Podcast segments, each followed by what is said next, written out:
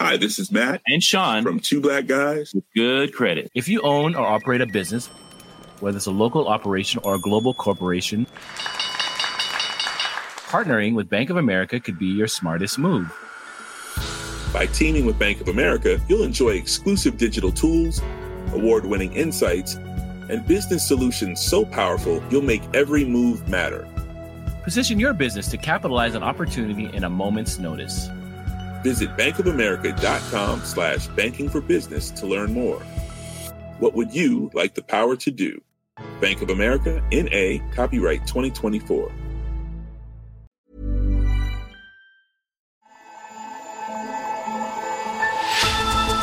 The COVID 19 virus, a new form of coronavirus, is threatening to become a pandemic. It struck China at the end of November last year. The pneumonia like illness that it causes is now spreading around the world.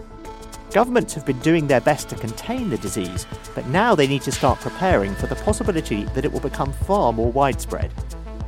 I'm Tom Standage, Deputy Editor at The Economist, and you're listening to Babbage on Economist Radio, our weekly podcast on technology and science. We'll be asking what countries can do to cope with the spread of this deadly virus.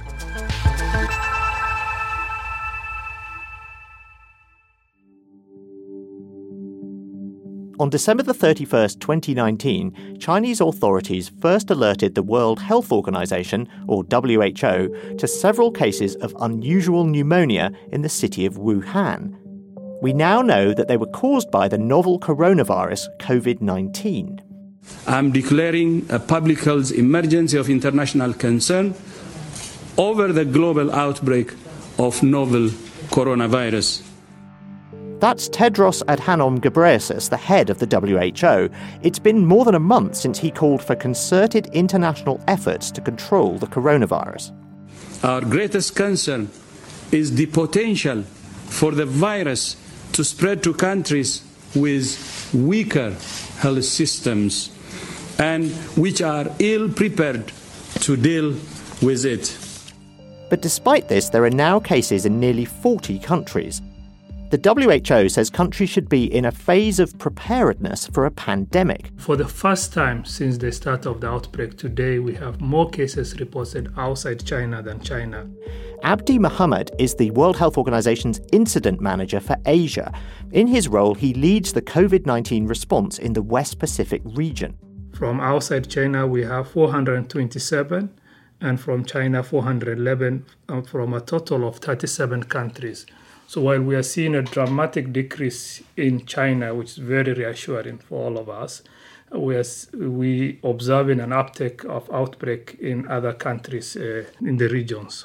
This week, the World Health Organization has said that countries should be in a phase of preparedness for a pandemic. What exactly does preparedness mean? What do they have to do? What we are calling for the countries the highest level of emergency response at the highest at the government level what we, we notice in China and a lot of countries when the government and all society come together and it, it becomes easy for them to activate the readiness and implementation. And more importantly, preparing the healthcare workers. If you have seen from the experience we had, the frontline workers, the healthcare workers are the most affected in the first two phases, uh, initial weeks of, of the disease. Communicating to the public because this is a new disease, and rightly so, some people don't have the right information. So that's what we are calling for. The countries at the highest level, all society approach from the top leadership to the lowest level in the community to prepare for potential when we reach have a large community outbreak. We have not yet reached there, but we have to prepare so that shall we reach that the communities and the countries are prepared. So, at what point would this qualify then as a pandemic? Is there a technical definition or is it a matter of opinion? It's not a matter of opinion. We are closely looking at the data, and from the, all the available data, it just shows that these are clusters. Some of the clusters can as big as uh, 600, what we are seeing right now, Korea. Uh, there's a group of people who attended a church service a place of worship, or a, as a big cluster, what we have seen in the Diamond Prince in the cruise, we consider those are clusters. So we are using other forms of surveillance, looking for any evidence that may be going within the community. I mean, just to bring you back, on 30th January, uh, WHO uh, Director General have declared this, it, as a public health emergency of international concern. Fake. Uh, that's the highest alert. So, in terms of uh, whether you call it pandemic or not, the world has reached that level and it has been already be declared as a public health of international concern. So, we are not using the normal terminology that we uh, everyone is used in the flu that phase one, now we're moving to phase two, phase three, phase six. Uh, we shifted from that, and the, the three, what I said, one is clusters that are linked initially to China, and the second stage is a localized transmission, and the final stage will be widespread community transmission. And it will be different from every country. So like now we don't have a major issues going in Africa and Latin America, where the situation in Japan and Korea and China may be different. So instead of wide scale pandemic, we will have a country specific approach based on the risk assessment and the and the approach that will be conducted then once we reach that stage. Now I realize that you're very much involved with trying to prevent the spread of this virus now. But looking slightly further ahead, how close are we to a vaccine or even a treatment for this disease? There are quite a number of vaccine trials being conducted on candidates, but you know very well that vaccines takes almost six to 12 months. So this is phase one trial. So we are almost six to 12 months. With the research and the data has been shared, a lot of things are going faster. But uh, from our estimate, it will be six to 12 months before we have a vaccine that's efficacy that has less uh, side effect. Abdi Mohammed, thank you. Thank you so much.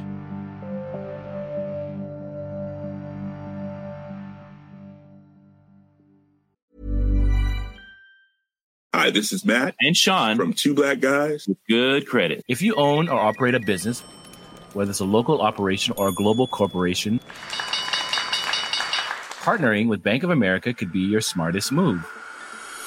By teaming with Bank of America, you'll enjoy exclusive digital tools, award winning insights, and business solutions so powerful you'll make every move matter. Position your business to capitalize on opportunity in a moment's notice. Visit bankofamerica.com slash banking for business to learn more. What would you like the power to do? Bank of America, NA, copyright 2024.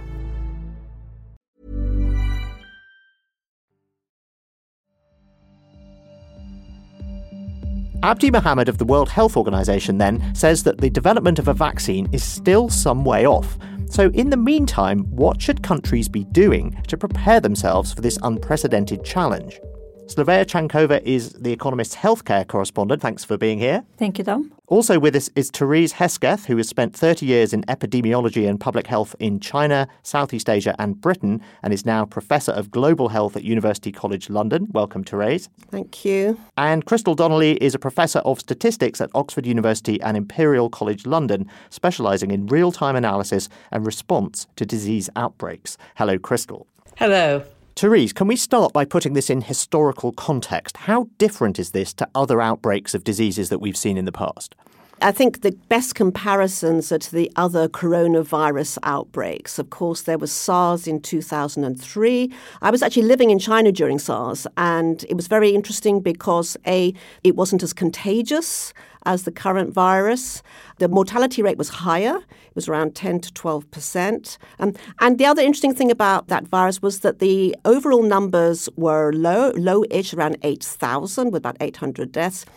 And it actually finished rather quickly. I was living there at the time, and I remember suddenly there was no more SARS. It just finished very abruptly. It was very interesting. The other comparison, of course, is with MERS, which is the Middle Eastern Respiratory Syndrome, which is actually a much more serious condition and probably less like this current virus than SARS was. The best comparison is probably with the SARS virus. Okay, so SARS was more deadly but less contagious. Yes, and didn't actually penetrate many countries. Of course, it's very much focused in mainland China, Hong Kong, and places like Canada, which were all imported cases. We understood the transmission of SARS better than we do the current um, COVID 19 virus. Because that's one of the big challenges at the moment is knowing exactly how this virus is behaving. Okay, Christl, you were part of the World Health Organization's Ebola response team, I believe. Are there any lessons we could read across from that? I realize it's a very different kind of disease. They're very different things. Obviously, the you know we've talked about how the SARS virus is more deadly than this novel coronavirus. Um, Ebola is uh, more deadly as well. And that's considerably more deadly than SARS. The majority of people who get the Ebola virus sadly die.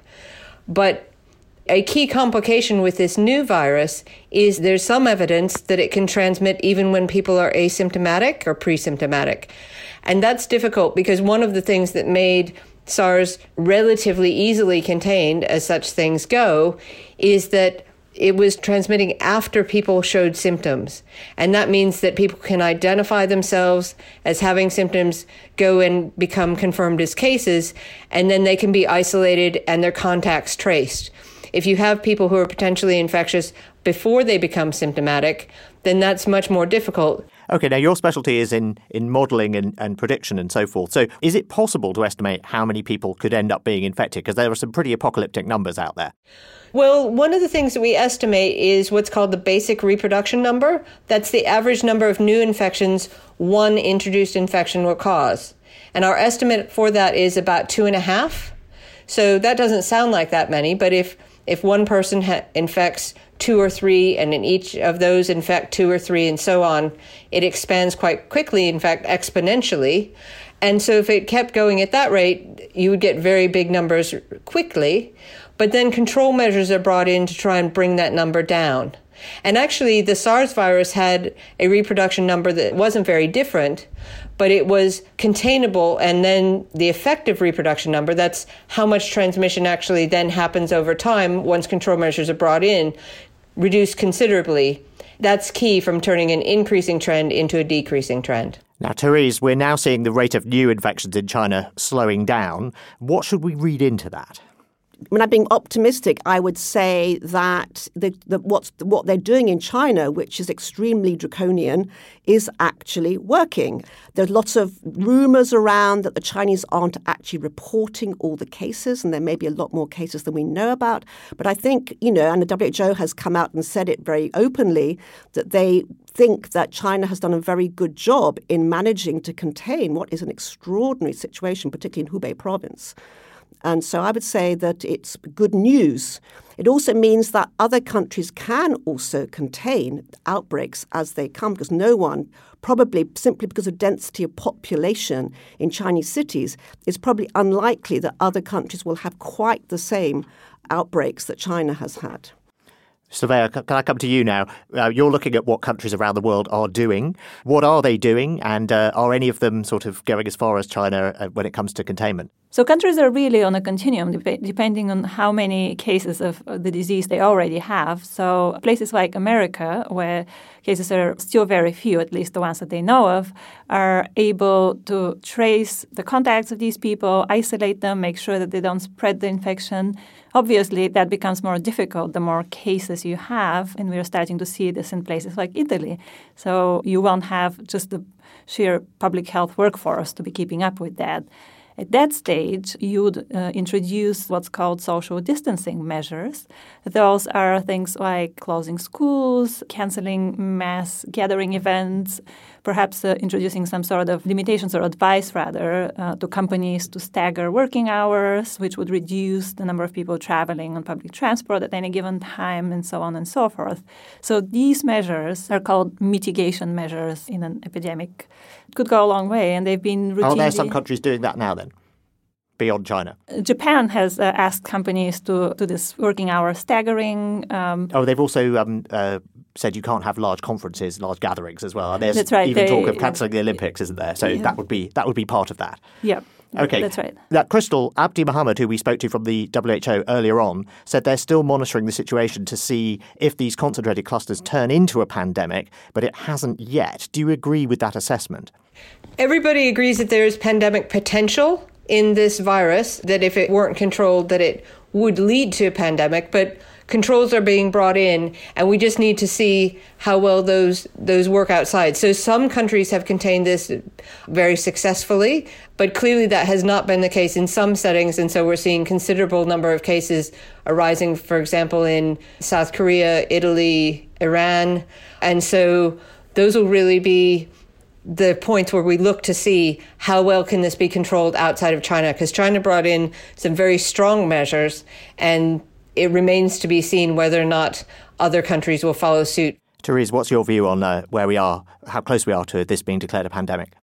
I think it's all about definitions of pandemics, and I think a pandemic really means that it does it is affecting and out of control in a large number of countries across the globe. And the moment we've seen what I think two cases in the continent of Africa, and I think now one case in South America. And at the moment, I know WHO would not define that as a pandemic. It's about geography. Pandemic's a kind of a geographical term, really. So that's the definition. So do you mm. think? Do any of you think that the WHO is sort of holding off declaring this a pandemic to avoid panic, or is there actually a strict definition that this hasn't met yet? I, think the latter. Um, Christl's just said, you know, it, when you get one or two cases, it's very easy to control. When you get very small numbers of cases, the only place where it has been, you know, really a major, major public health problem has been China, and then really only in Hubei province, outside of Hubei province, even, it's been relatively quickly controlled. Okay, now a question for all of you. One thing we're seeing a lot of in this case is the spread not just of this virus, but the spread of misinformation about it. Obviously, this is a compared with SARS. Uh, there's an awful lot more use of social media going on. How much of a challenge is that for organisations that are trying to contain it? Who'd like to come in on that? Slavea, why don't you go first? This is a very big problem. The World Health Organization is calling it an infodemic, um, and you know they think they should fight this uh, as much as they do the actual epidemic. And the problem is that uh, when there is disinformation out there, it's often the kind um, that makes people distrustful of authorities. So if their governments advise them to do something, they might be less likely to follow through. And that obviously would affect the course of the epidemic. Christl, did you want to come on this? Because we had this problem with Ebola, didn't we, as well? That it, it, was harder to control than it might have been because of misinformation that was spreading about its origins and what spread it. It is very difficult, and there have been um, some people that you know I, I've seen the WHO trying to counter these things, like a theory that if you use mouthwash, that will help protect you, or if you use sesame seed oil, and these things just aren't going to work. And it's important that people don't trust these particular measures that they've heard of on the web somewhere and then take riskier behaviors than they would otherwise if there were someone with symptoms in your household, you shouldn't be using mouthwash or or some sort of oil and think that that's going to protect you. So you really want people to be looking to national sources, their ministries of health and the WHO. And the WHO has a lot of information and it is using social media as well. On Facebook and Twitter, you can find information from these key trusted sources that will really give you details on what can be done. There's a lot of concern with looking at masks. And so in, in some places, masks have been sold out because people are interested in using them. But for people who aren't actually trained, they can provide little help because you sometimes see videos of people with their mask and then they put their thumb in it to pull it up to eat or to use their phone and then put their thumb back in it to pull it back down. And of course, where's their thumb been? And so people should be washing their hands a lot. There should be, you know, sort of cough hygiene that people, if they do cough, as many people will, because there are many other things that can make you cough, cough into your elbow instead of covering it with your hand, because your hand may then go on a doorknob. And so by doing those tried and trusted things, we're in the best position to trying to limit control. And then when people are told that they need to isolate, that's what they need to do. We sometimes hear reports of people saying, oh, well, I think it's just like a cold. And it is mild symptoms for many people, but that doesn't mean that it's going to be mild for everyone. And so, you know, we've seen thousands of people dying. It's really important that everyone takes this seriously. Finally, what should the priorities be now, not just for individuals, we've heard a bit about that, um, but for governments, for health services, what do we need to be, be seeing more of? Slavea, why don't you go first and then we can hear from everyone? Slavea, what do you think?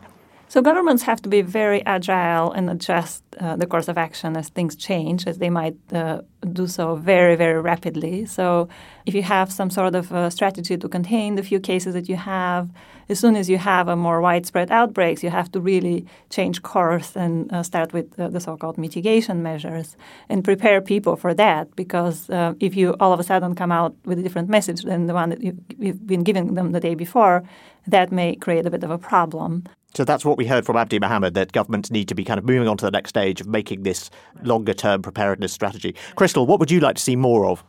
There needs to be sort of a realization in joined up thinking, and that you know cases that appear in one country are potentially a risk to all countries because we're all interconnected. through flights and also land borders in many cases.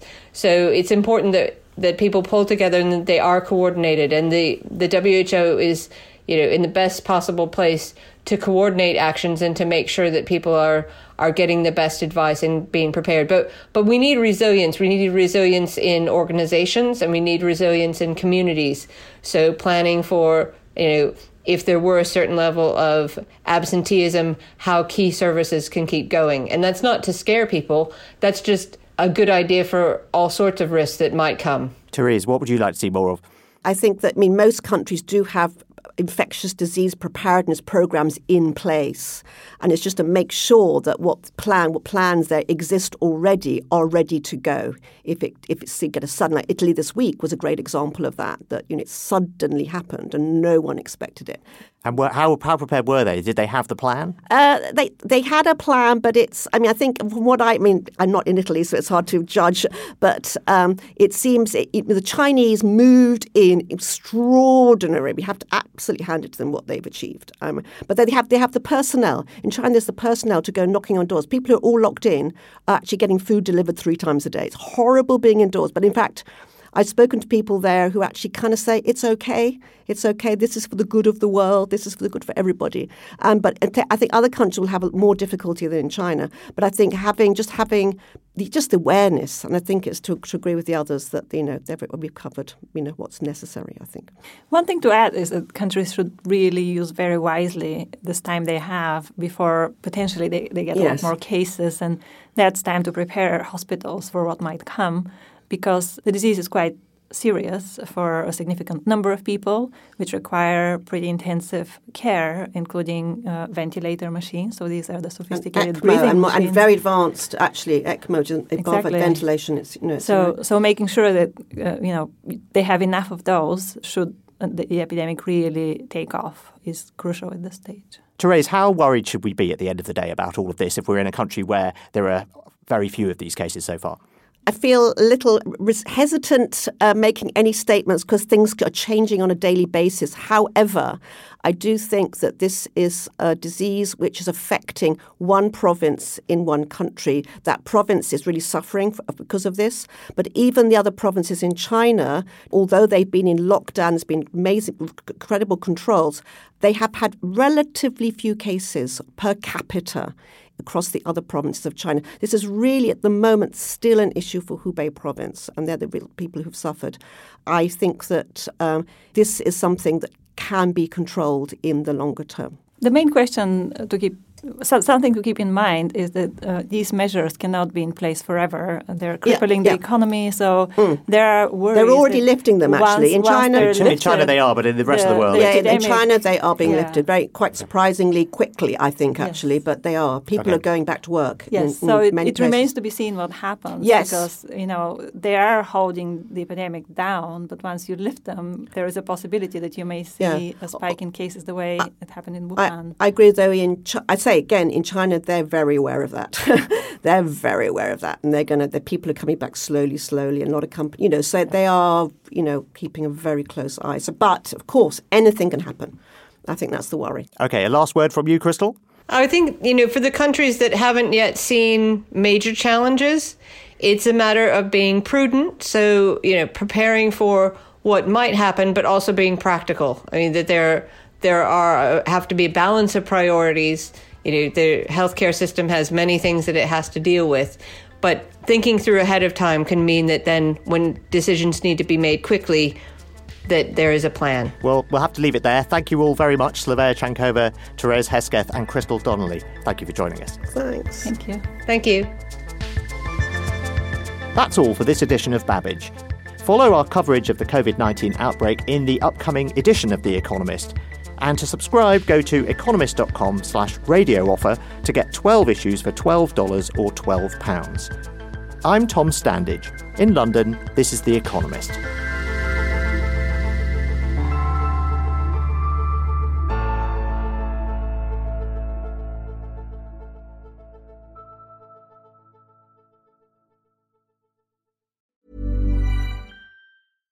Hi, this is Matt and Sean from Two Black Guys with Good Credit.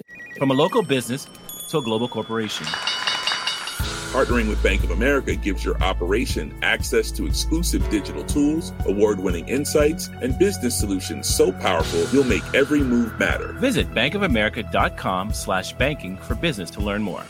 What would you like the power to do? Bank of America, NA, copyright 2024.